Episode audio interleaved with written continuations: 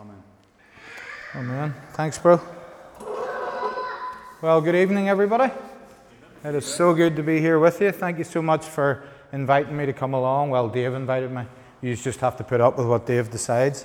Um, but yeah, as Dave says, my name's Philip Allen. Um, bit of background for you. This is my wife, Cara, and my eldest daughter, Alex, that have come with me tonight. I have another uh, two children. One, Chris, is 20, and Eve is 18. Pray for Eve. She's in Lanzarote with her friends for the first time ever away without uh, proper adults. They're kind of they've just turned adults this year, and uh, they they paid for an all-inclusive holiday. And up to yesterday, five days in, they've eaten in the hotel once. So they haven't quite listened to our kind of advice and our guidance. They've slept through every breakfast uh, because they haven't got up in time and kind of thing. But hey, they're still alive, so that's the kind of the main thing at the minute.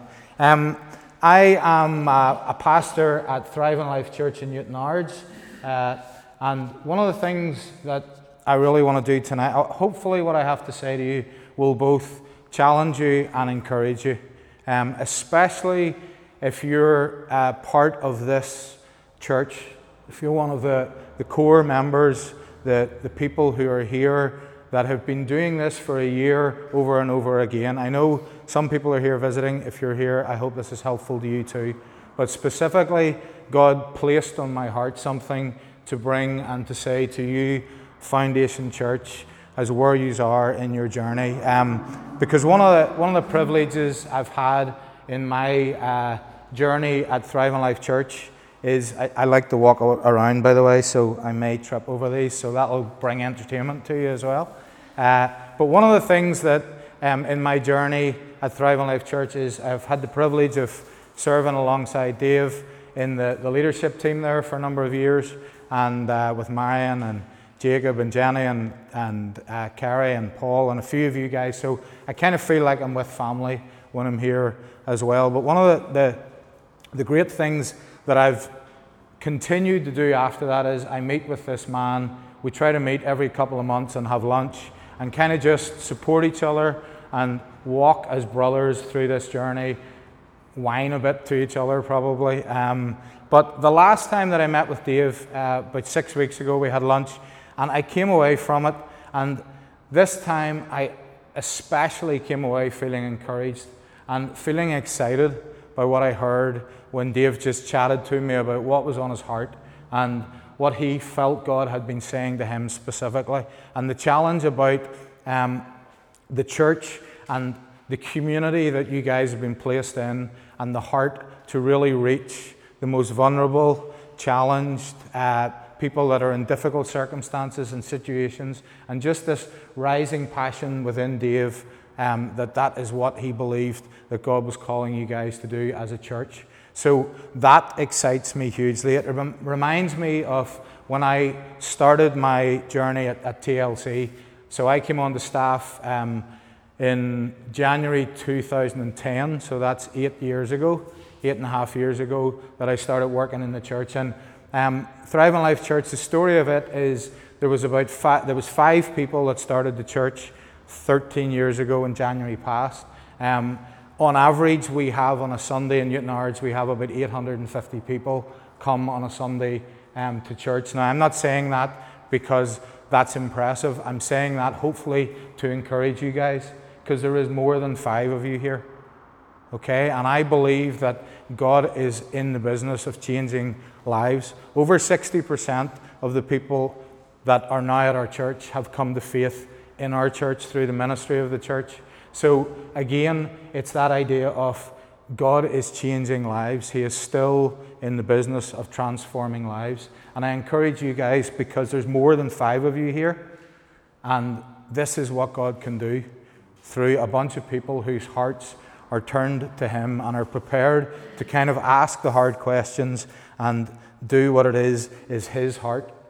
So, part of my journey when I started in the first six months of my work was we were, we were in a phase maybe similar to where you are at right now, which is um, it's taking all of your effort and all of your resource and all of your time and all of your energy to make Sunday happen.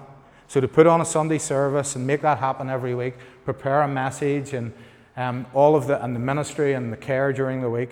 That was take that was all the effort and energy. So when I came on the staff, my main role that I was given was to. We had always been at the heart was to try and reach our local community, try and be a church that was for people that weren't going to other churches. We weren't interested in church transfer. That wasn't what we were trying to do. We were trying to reach those who had given up on church or who had no faith experience at all. Because we live in a generation where, my generation, everybody went to Sunday school whether they wanted to or not. We live in a generation now where we're in the second and third generation families that they have no connection. They have no clue why we go to church every Sunday. It's not, it's completely irrelevant to them. So I spent a lot of time going and talking to other churches, churches that were doing well by kind of working in their community. And I was looking for like the golden nugget, the thing that if we do this, this is how we're going to reach people for Jesus. And what I discovered was I was asking the wrong question. It wasn't about how do we reach the lost. It was much at a much simpler level than that was how are we going to connect with the people in our local community first and foremost? Because it's not so much it's not our job to reach them and change their hearts. That's God's bit. Our job is to connect with them, is to live, to be as part of their lives. And so often in the church, we can become disconnected from what's going on in our local communities. So that was the question that I started to ask. It's and even more important than that, and this is the kind of challenge and the question I want to ask Foundation tonight is when the people in your community connect with, with Foundation Church, who are they going to connect with? What, who are they going to meet when they meet someone from Foundation Church? What's the heart of that person going to be? What's their experience going to be? And I want to look at Luke 15, and I think God has given me something that um, I think challenges us as those that are within the church on this. Because here's the truth long before people in our communities meet God, they're going to meet one of us. And what they experience when they meet us will have a direct impact of whether they ever get to meet the Father or not. So there's a lot riding on this. There's a lot riding on us and our heart and how we reflect God. Because when Jesus came to, came to earth, he was the perfect, perfect reflection of who the Father was in human form. Okay, now I get it. We're not Christ. But as followers of Jesus, our mission, our role is to, as best as we can, through the transformation and the transforming work of the Holy Spirit in us, we have to reflect the heart of the Father to every person that we meet. Just like Christ was. But Christ got a lot of stick because he spent a lot of time with people that were not like him. There were people that were not normally in church, they were not the religious type, they were people who were outsiders. They were people whose sexuality didn't add up, their sexual morality didn't add up with what we were doing, with what the church would think is okay. People who their spending habits were not the same. People in our society that are different than us, that we, we, we're not quite sure how to connect with them. That's where we found Jesus, and he got a lot of stick about it. And Luke 15 was in response to the Pharisees and the, the religious people. And sadly, sadly, my experience is in the 10 years I've been in, in Thriving Life, we've had more stick from religious people because of the, the church ministry that we have than we've had from people outside the church. Because whenever you go out and you start to connect and serve and love your community, you will have no issue connecting with them.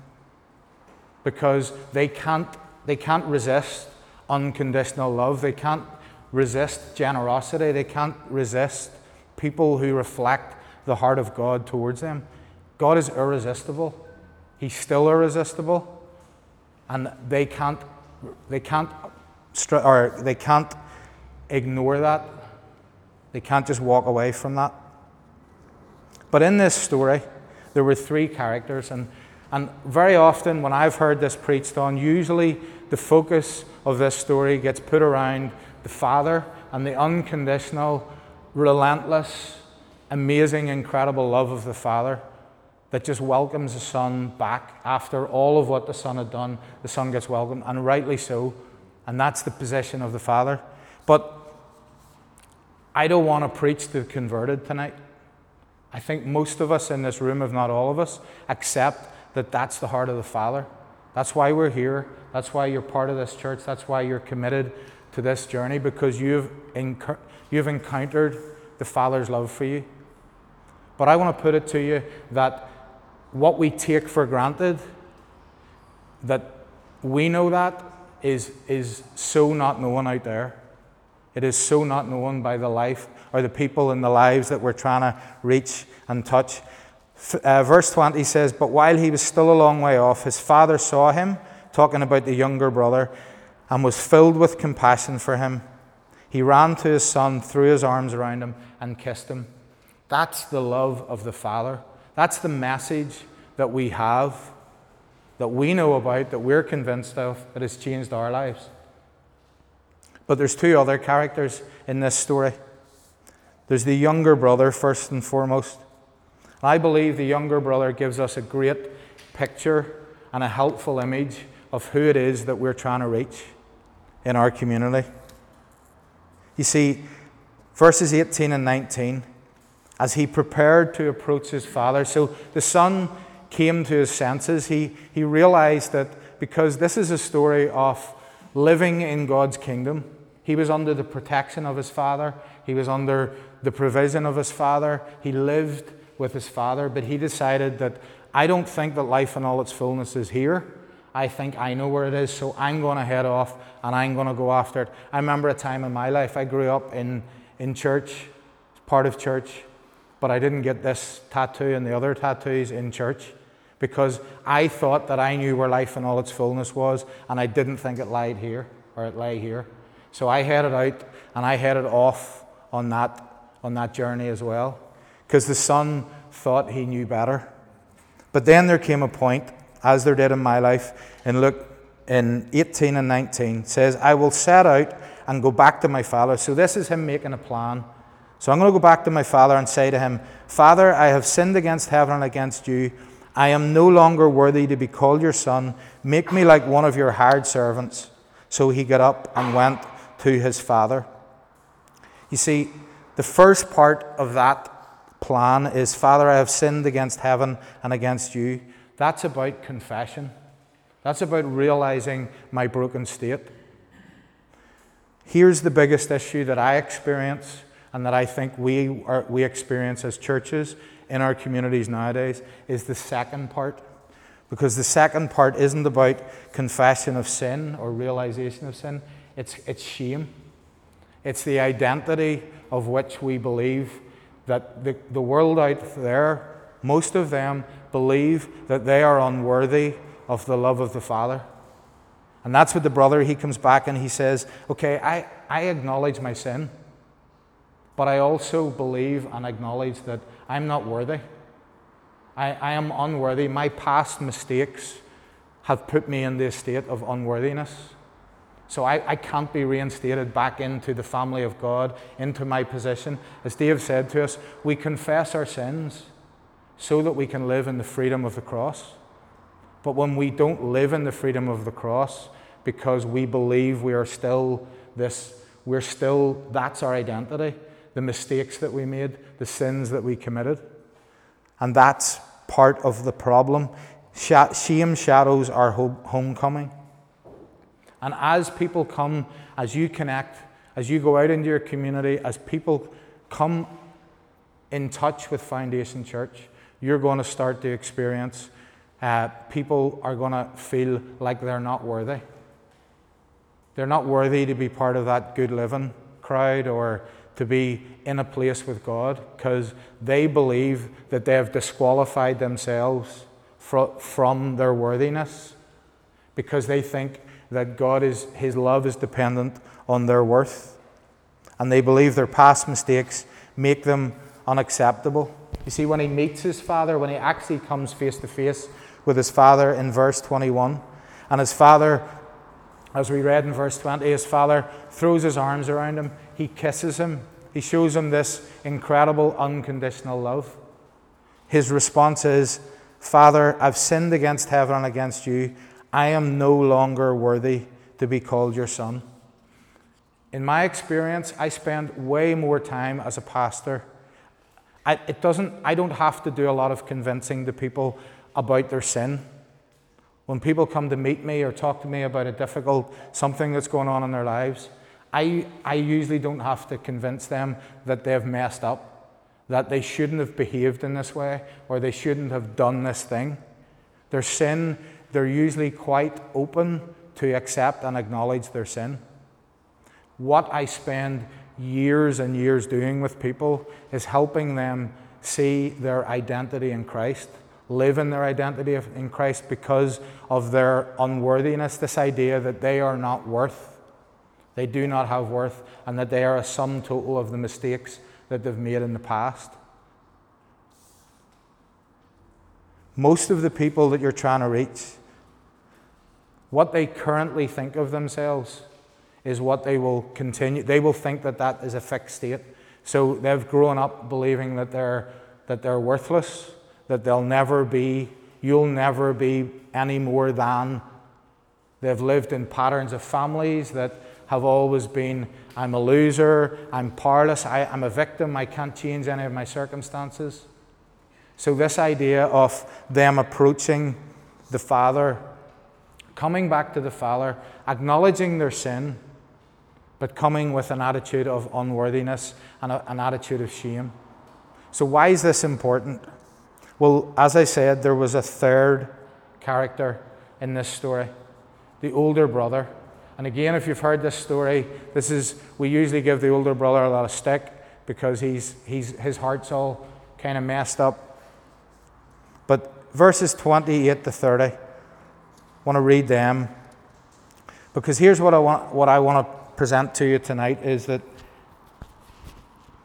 I believe, and I think this passage shows us, that not only does the younger brother approach the father believing he's unworthy, but the older brother confirms it for him, and he believes exactly the same.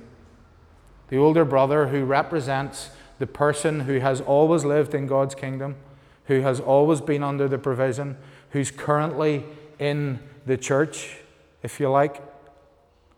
His attitude towards the worthiness of his brother is no different than the younger brothers. And this is why I'm asking Foundation Church who are the people in this community going to meet when they bump up? They come face to face with Foundation Church. Do you believe any different about their worthiness based upon their lifestyle choices, based upon their current realities? Do you believe any different about them and their worthiness than they do? Because this can have a huge impact. So in verses 28 to 30, the older brother became angry and refused to go in. So his father went out and pleaded with him. But he answered his father, Look, all these years I've been slaving for you and never disobeyed your orders. Yet you never even give, uh, give me even a young goat so I could celebrate with my friends. But when this son of yours, who has squandered your property with prostitutes, comes home, you kill the fattened calf for him. You see, the older brother has forgotten both his identity and his younger brother's identity. And he lives from there because the older brother has forgotten that the only reason he's living in the kingdom is because he's a beneficiary of unconditional love and grace. He's not there because he's entitled to it, he's not there because he has earned it. He's there because of the Father's love and care for him. And the older brother has forgotten that, but he has also forgotten his brother's identity as well, to the point that in verse 30 he says, he calls the younger brother, but when this son of yours, he can't even call him when my brother. He identifies him as this son of yours. I don't even want to identify with him because of the things he's done. Now, I know that sounds stark. I know that, that as Christians, most of us would want to think that that's, I'm not going to have that strong attitude against somebody. I would like to think that I would welcome them in and be warming to them. But whenever these, these stories have skin on them, and they have people in front of you, and you get all messed up with your, your theology and, your, and this person in front of you, and it's confusing, and it's hard, and it's messy. Believe you me, it's messy. So, what I'm not saying is that this is about changing theology. You guys, as a community, you have to decide what do we believe, where do we stand on certain issues and lifestyle choices and all of those things. That's for you guys to figure out as a church. And I think you have spent this year building a strong foundation about who we are as a community of believers. But this is about who are we going to be in relation to the most broken, the most lonely, vulnerable people that are in this area, in the streets, the surrounding streets around us here. Because when I was reading this and, and when I was preaching to our church last summer, um, I was speaking on this passage, and it was on the Friday. God, God just dropped this thing into me. So I'm not saying that this is what Jesus was trying to say through this, okay? All I'm doing is, it just was a thought of what would have happened in this story. As you imagine this story, I don't know about you, I grew up, my uh, auntie and uncle have quite wealthy people out in the country, huge house, tons of fields around them and different things. And I grew up, a lot of my younger summers were grew, grew up kind of across the fields, motorbikes, that kind of stuff. So when I when I read this story, I kind of I have this picture of their house with their long driveway and the big house at the top of the driveway and all these and them out working in the fields and stuff, and that, that helps me picture this. But whatever the picture of this story is, the question that God dropped into my head was, what would have happened if the older brother had have met the younger brother before he got to the father. Which is exactly what happens nine times out of ten when the church are out in their local community. The older brothers, maybe we don't have the heart of the older brother, but the older brothers are out meeting the younger brothers. What would have happened in this story if the younger brother had been intercepted by the older brother? Can you imagine that conversation? What are you, what are you doing back here? Why, why are you back here? You have no idea the hurt that you caused dad. And I had to stay here and I had to sit with him while he was crying, while his heart was broken. And every time we went down into the town, we were humiliated. Dad, people talking about him behind his back, laughing at him, and then we started hearing stories, people running with stories about prostitutes and drink and drugs and absolute humiliation. So don't you dare think you can come back here and just like just pretend that everything's okay. Because you know what? I, I don't even have any proof that you've stopped all that stuff. How do I know you're not still drinking? How do I know you're not still taking drugs? So you're not welcome here. And the, the thing that that would have done, the younger brother would have completely confirmed for him what he already believed to be true. I have messed this up. There is no way back for me. Yeah, I've, I acknowledge all of what you've said is right, because I do admit my sin.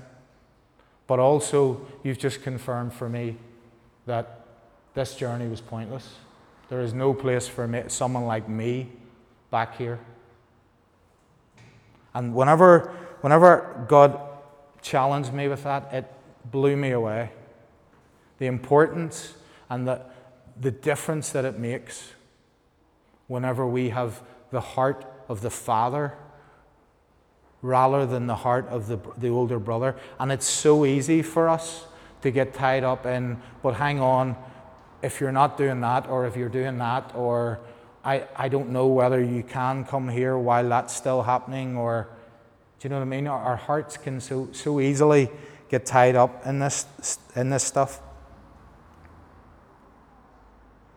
You see, long before the people from Rugby Avenue and Balfour Avenue and the surrounding area here ever get to be embraced and come back to a place where they want to confess to their, their Father, where they understand that there is a loving Father, they're going to meet older brothers from Foundation Church.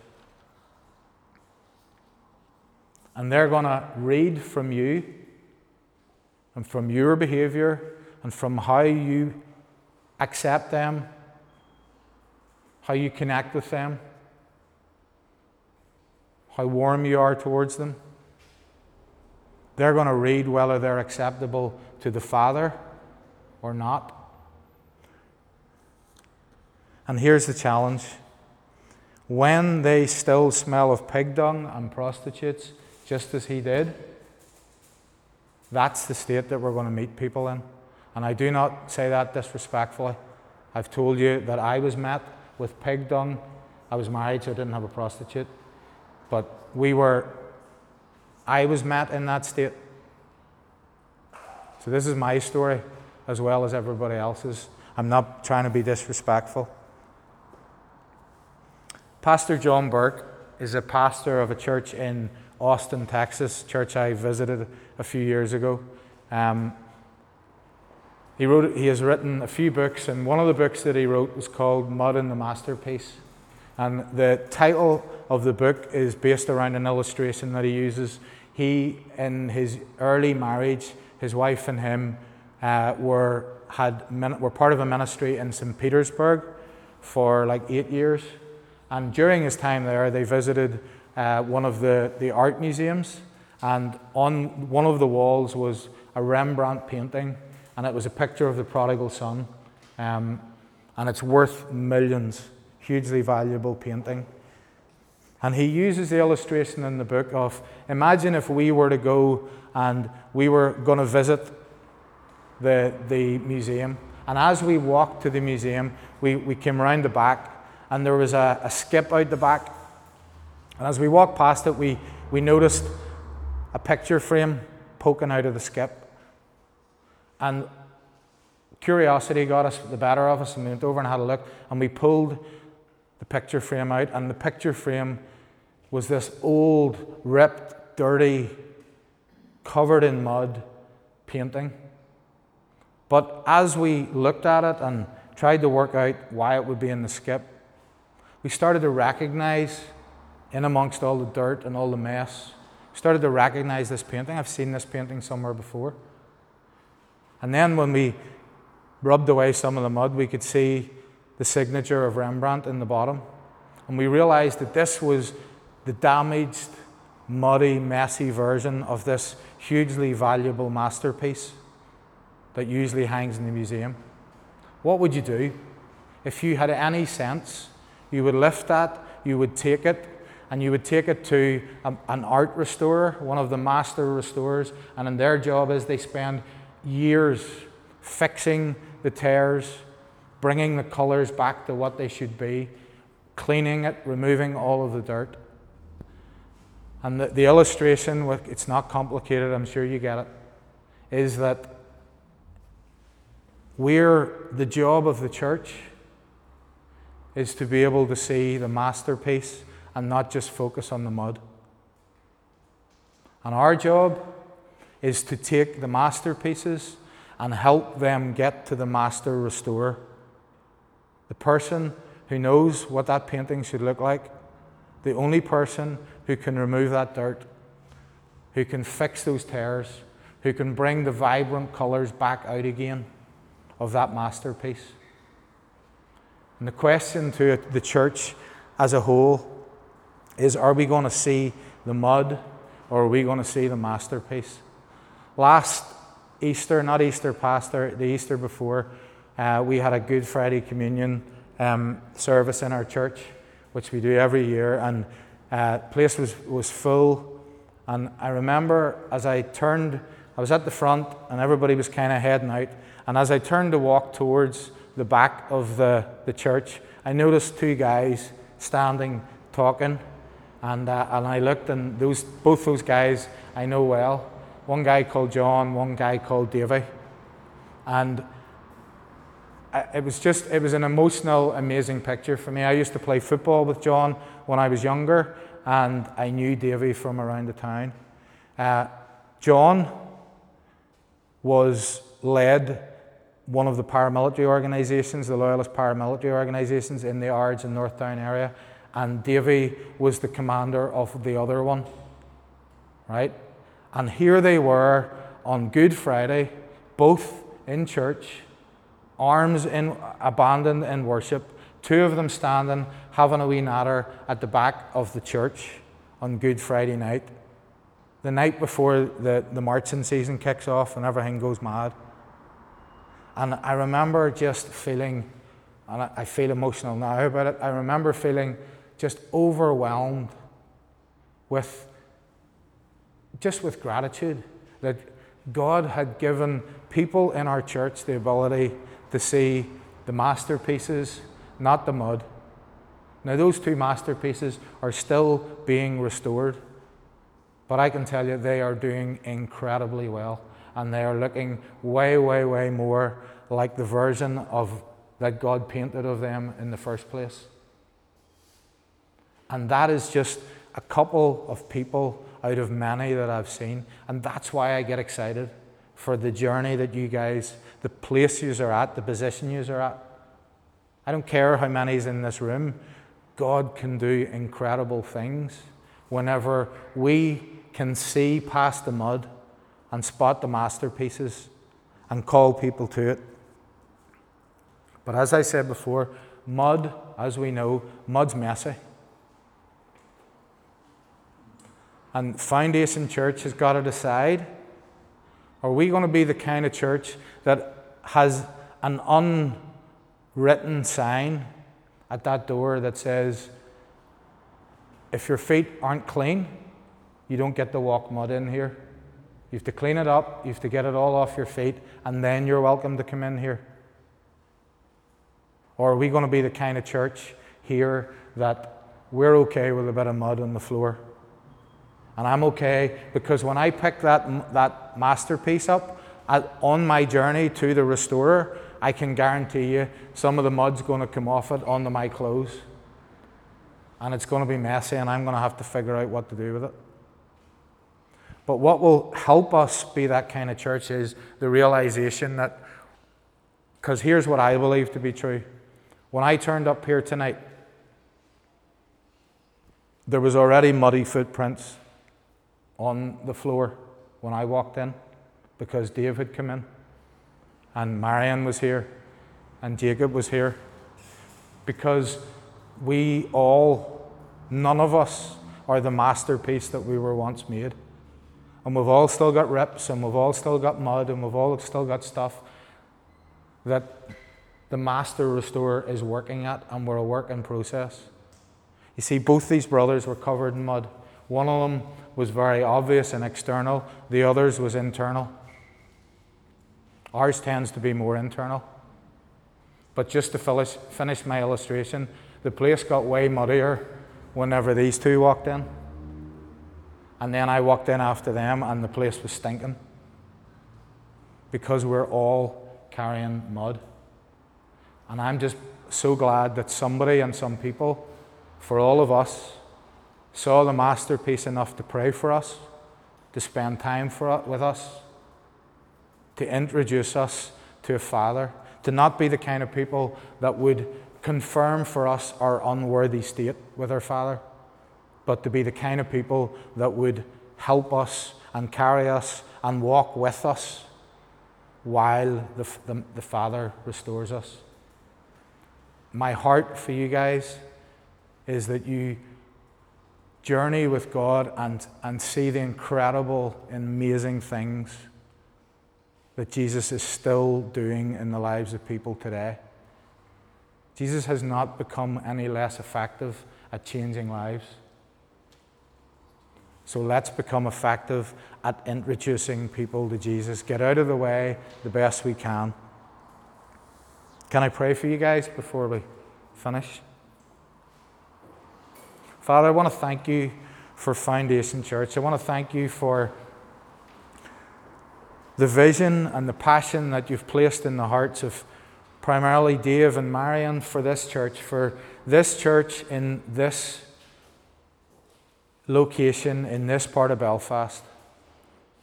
And Father, we, we do, I echo what Dave said, and we give you thanks and praise for the other expressions of your church that are in this area. But this is Foundation Church, and you uniquely call them to the mission that you've given them. And Father, I would pray that you will give them the blessing and the privilege of being part of a move of God in the lives of the people in this area. May they celebrate as people come to know their loving Father, as people come to know their worth and their value, as people get baptized, as people join the church of God, step into eternity with you forever. Father, that's our heart. But way more than it being our heart, it's your heart. And we just want to align ourselves with you. So, Father, I want to thank you for these guys. I want to ask your richest blessing on them. Father, make them dangerous in this local community, that anybody that would come in contact with the ministry and the mission of Foundation Church will be changed forever. Because when they meet someone from Foundation, they meet a reflection of their Heavenly Father who loves them so deeply. So, Father, I want to thank you for them. I want to ask you to bless them in your name. Amen.